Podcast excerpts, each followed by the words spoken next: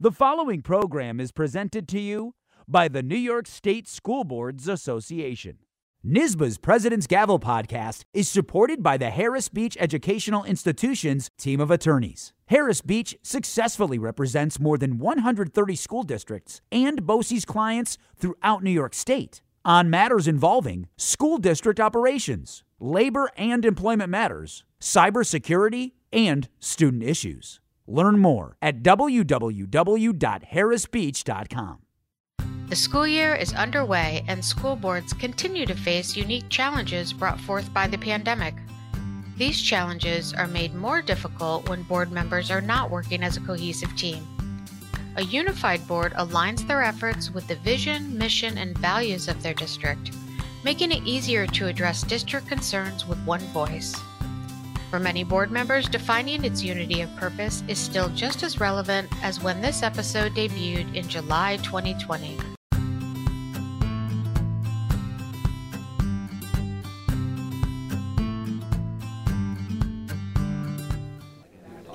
Let's call this meeting to order. My name is Darcy Darcoli, Director of Leadership Development here at the New York State School Board Association, and I am joined today by my two colleagues, Jamie McPherson, our Deputy Director in Leadership Development Department, and by Mark Snyder, our Leadership Development Manager. Why is it so important to build a cohesive board? Sure, Darcy. I'd be happy to, you know, provide some information here. School boards right now are in unprecedented times. Uh, I think we're all aware of this, and that's kind of stating it mildly. Right now, school districts trying to develop their reentry plans and what school is going to look like this upcoming school year. There's a question mark, and there's a lot of concern and anxiety around that. Perhaps now more than ever is really the need for boards to be a unified governing body they're responsible for ensuring the programs are put into place and for successful operations at the end of the day that kids are going to be success. And this is going to require boards to work as a functioning unit.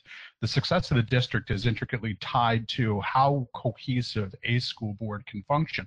And a lot of times, what we see working out there in the field is that when you have different personalities and you have different perspectives and you have different mindsets that come together, this can cause a, a, lot of consternation amongst boards, which can lead to not only controversy, but it can even lead to conflict.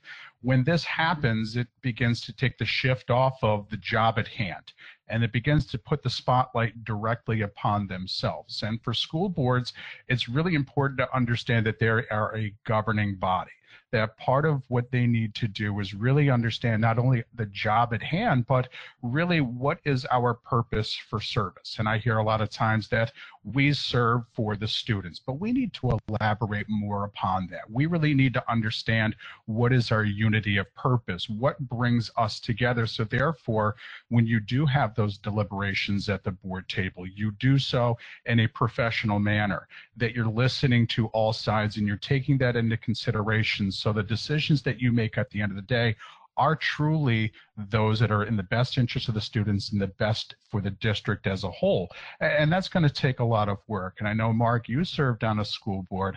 And so, what are your thoughts on this? Well, I, I agree that, that many times, you know, when we don't have that collaborative culture, we don't have that unity of purpose, uh, we really do tend to see boards enter into uh, conflict and, and, into some some discord. And what I would what I would add uh, is that uh, when we have that discord, uh, it, it becomes a reflection on the district. Everything that happens at the board table is a reflection on the entire district.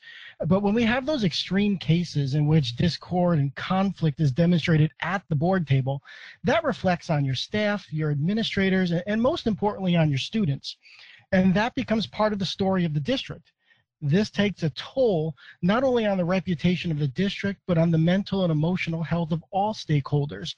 And so as we have this this drive to achieve a unity of purpose, we have to understand that unity will lead to better decisions for our students and that this unity is really uh, created through our core values, through our collective vision, through our beliefs and our goals.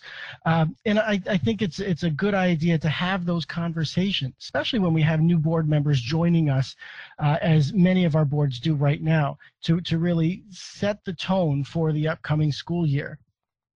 Absolutely, Mark. I uh, couldn't agree with you and Jamie more. And in this particular time where we're dealing with the COVID pandemic and we're trying to see how schools are going to be reopening, and to just take another look at uh, what is our mission, what is our vision, what are the priorities of our district, what are our values here in our community. All of those things apply to developing a really good clear, cohesive teams. But let me take you to another question.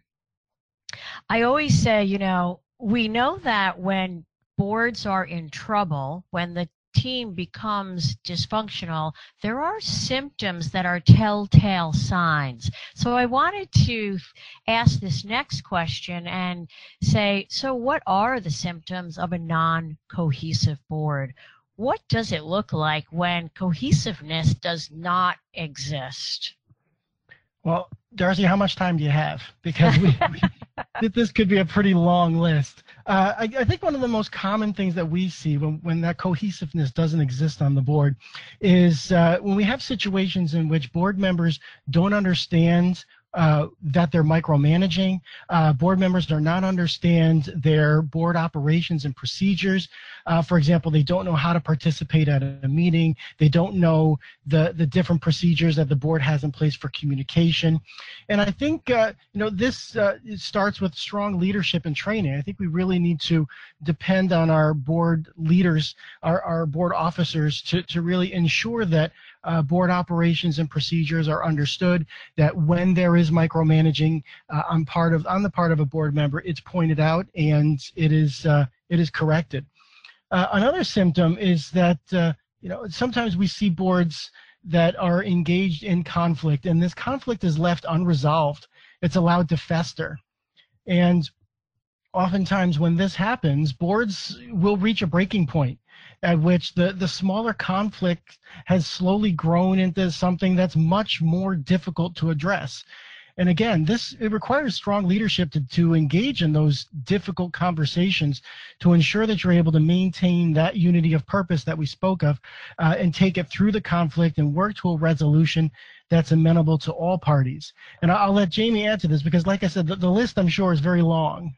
Oh, this is an exa- This is a very huge and extensive uh, conversation, and we're trying to provide you some guidance. But one of the main symptoms that I see out there with boards is they don't spend the time in order to build trust. Maybe they had something happen that broke trust, or they just really don't invest in the time to build the trust amongst themselves. And part of to build trust is that we need to learn how to be vulnerable with one another. And what I mean by, by being vulnerable is the ability to get to know one another more than what's on the surface. How do people think? What are their thoughts? What are their perceptions? And by building what's called vulnerability based trust, that allows board members to be more open and honest with one another. And what we find here is that boards that don't trust one another, they don't have that ability. They can't be open, they can't be honest, and they're very suspicious with one another. By building that unity of purpose, by really understanding that, yes, we're here for our students, but we really need to understand what are our values, what is our mission, and what are we trying to create, meaning our vision. These are all great conversations that can help build boards together. And they really need to invest in opportunities where they can just have open dialogue with one another so they can build that trust, that vulnerability based trust. They can be on a better footing with one another and really understand the job at hand because that's what's going to lend itself to being a more cohesive functioning unit. Right, exactly. And we never want the narrative of a dysfunctional board to become part of what is the gossip around town or in the newspaper. Um, when we get to that point, then the road back to the community having confidence and trust in the board is a very long road to hoe. So that leads me to my third question, which is what is the call to action then here? What might board members do to build and maintain a cohesive and collaborative culture on their board? Well, there's a lot that school boards can do in order to build and, you know that cohesive culture and unity amongst themselves. One of the things that we really encourage boards to do, at least on an annual basis, is to hold a board retreat a prime time to hold a board retreat is shortly after you have turnover on your board, because that's a really good way to acclimate your new members onto the governance team. During board retreats, you can talk about your operating procedures. How do we as a board conduct business? Because by understanding not only our roles and responsibilities, but understanding how we function as a cohesive unit, that's what's going to lend itself to the overall operations and functioning of the board. But board retreats also gives us a time to get to know one another more on that intimate level so we can build that vulnerability based trust that I just referred to before. And you know, speaking of new members, because we're going to have new members coming on very shortly, is hopefully boards have some sort of onboarding programs. I think a lot of boards operate on this mentality that we're electing adults and adults will just figure it out. Well, whether we realize it or not, by taking on Pond Board Service, we're really kind of taking on uh, sort of a new profession, a new career at hand. And, and any type of profession or career, it needs guidance, it needs training, and having a solid onboarding program is really going to help build that understanding, and that's going to lend itself to better overall operations and build that culture of unity and trust amongst the board. Mark, what do you think? Well, Jamie, I'm glad you mentioned having a board retreat and the onboarding program that should exist on your board because uh, both of these uh, are opportunities to uh, have the board get together and really understand the process and the procedures or not only understand the process and the procedures, but also to understand why they exist. Uh, I've had conversations with board members at retreats and at various functions about their operating procedures, and I'll ask sometimes, why do you do it this way?